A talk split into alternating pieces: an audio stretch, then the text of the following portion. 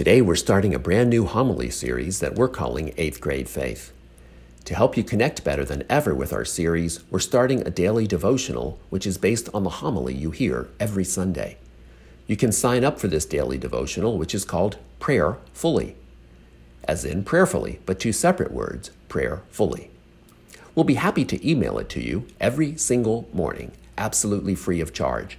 It can direct your daily prayer and reflection in ways that are easy to handle and it's biblically based. Just go to our website and sign up there. Sign up information is also in the bulletin, and there's a direct link in this weekend's newsletter. So, what about eighth grade faith? For some of us, growing up Catholic meant going to Catholic school. But if we didn't go to Catholic school, we probably ended up in something called CCD. I still hear people refer to CCD. Do you remember what CCD stood for? It is Confraternity of Christian Doctrine, which is a mouthful. What we do today, we no longer call CCD.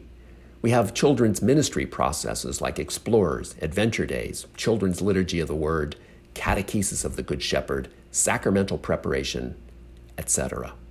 Broadly speaking, you could call all of these processes children's religious education or children's faith formation. But please, don't call them CCD. We dispensed with that title a long time ago. Unfortunately, the driving motivation for many parents then and now is getting their kids First Confession, First Holy Communion, and Confirmation. After that, most parents feel like they can relax because they've done their job. Meanwhile, the sum total of our religious education experience, if it was anything like my religious education experience, was pretty much boring and poorly done. Then, once we were confirmed, we looked around at others who were confirmed in the Catholic Church, and, well, we weren't too interested. What we saw wasn't all that inspiring or impressive. It wasn't inspiring, and it wasn't very impressive. So, when many young people had the chance to head for the exit, they took it. And maybe they never looked back until they got married or until they had kids of their own. Or maybe they've never looked back until this morning. If this is your first time in church for a while, welcome. It's great to have you here with us. You're one of the primary reasons that we're here. Welcome. Anyway, for many people, effectively, confirmation was graduation. Graduation from church. It's not that they gave up on God or are bad people of some sort, but what so many of us are left with is whatever we think we learned in confirmation class somewhere around eighth grade or so. Having an eighth grade faith is not a bad thing. In fact, having an eighth grade faith is a good thing. It's a great thing if you're in eighth grade. But an eighth grade faith is a distinct disadvantage if you're an adult. It's a handicap for the challenges of adult living. You're not the person you were in eighth grade anymore. You're more seasoned and experienced. You're more mature in every other aspect of your life. Can you imagine actually doing the job that you do or managing your finances or parenting your children based on your eighth grade understanding of those things? Well, it's exactly the same for your faith. In this series, that's what we're talking about. We're going to dig deeply into this reality. We promise to do so without any sense of judgment or guilt. This series is about moving on, moving on to a more useful approach to our faith. And for purposes of full disclosure, I want to acknowledge that there was a period of my own after high school when I stopped going to church. Obviously, I've turned that around, but I do know what I'm talking about when it comes to this experience. I really do understand why people give up on church and why we can't let a poor experience of church get in the way of our faith. Now, today we heard in the Gospel of Luke that tax collectors and sinners were all drawing near to Jesus. But the Pharisees and the scribes began to complain, saying, This man welcomes sinners and eats with them. In the Gospels, the Pharisees were the church people, and the sinners were everybody else. The Pharisees, you need to know, were jealous of Jesus. They were jealous of his popularity. But the sinners, they liked him. Think about it. People who were nothing like Jesus liked him, and he liked them. He didn't wait for them to clean up their act before he welcomed them or accepted them. He just wanted to be with them. He wasn't interested in preaching to perfect people, he went looking for the imperfect, the flawed, the unchurched. The Pharisees saw this as a moral compromise on Jesus' part, and Jesus knew it. He heard their mumbling. He knew what they were saying behind his back, but he didn't confront them directly. Instead, he tells the Pharisees and the sinners a story, the story of the prodigal son. Here's a synopsis and explanation of what we've just heard. A man had two sons, and the younger son demands part of his inheritance, essentially saying to his father, You are dead to me, and I'm going to treat you as if you've already died. Give me my inheritance. I won all that's coming to me. And the father agrees. The son departs, squanders everything in a dissolute and entirely foolish way, and then hits a patch of really bad luck that leaves him homeless and penniless, at which point he decides to return to the father. To his credit, he is contrite. He approaches his father in humility. He doesn't expect to return to the family, he just seeks employment to avoid total destitution.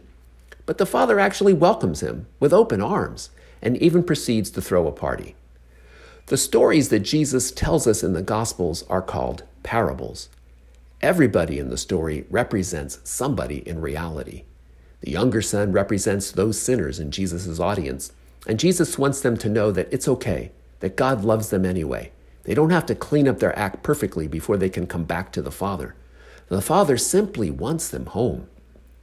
However, they're not the only intended audience for this story. He also addresses the Pharisees, and they're represented in this story by the older brother who we meet next. The older brother had been out in the field. So the older brother's doing what he always did. He was working for his father. He was the dutiful son. He was the rule keeper. And as he comes in from work, he asks, What's going on? Why the party? A servant tells him that his brother has returned and his father is hosting a celebration. Well, he becomes angry and refuses to go to the party. He's angry because he has obeyed his father and followed the rules, and now he's looking for his payoff. He's earned his father's gifts and grace as far as he's concerned. His father owes him, in his mind. We might think that makes sense, but when you peel back the older son's intentions, it's easy to see that they're no different than the younger son's intentions. He obeys his father not out of love and respect, but out of what's in it for him access to the father's money and possessions.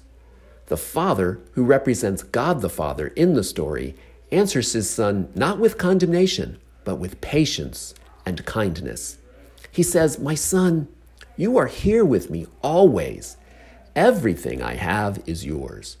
But now we must celebrate and rejoice because your brother was dead and now he's come back to life. He was lost and now he's found.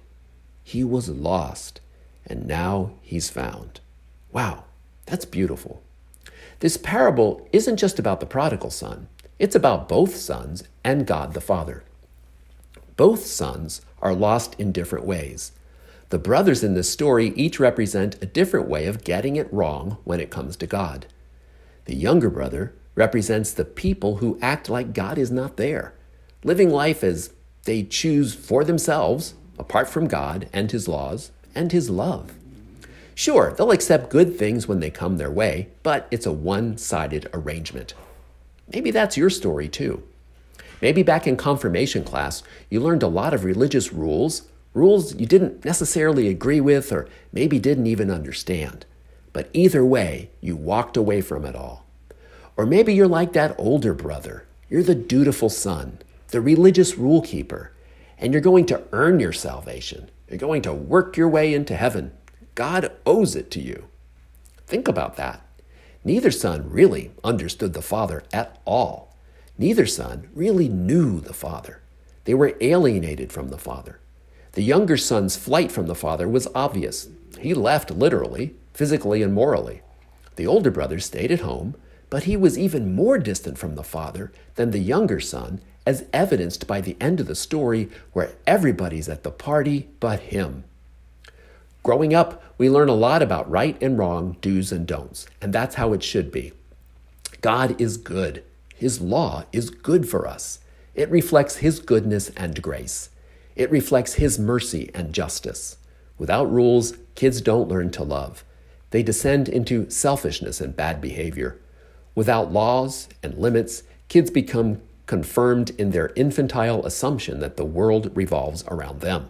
However, if we never get beyond our eighth grade faith, we reduce Christianity to rules Rules that we accept or rules that we reject, but rules nonetheless. God wants more. God wants a lot more. God wants us to be looking to Him, talking to Him, honoring Him with more and more of our choices, more and more of our days, and more and more of our very lives. Living our life in His beautiful grace, His grace, which isn't a prize for the perfect or a gift for the good. It's unmerited favor. Unmerited favor that incredibly God keeps sending our way. Eighth grade faith. The point isn't about rules. It was never about rules. It is about a relationship.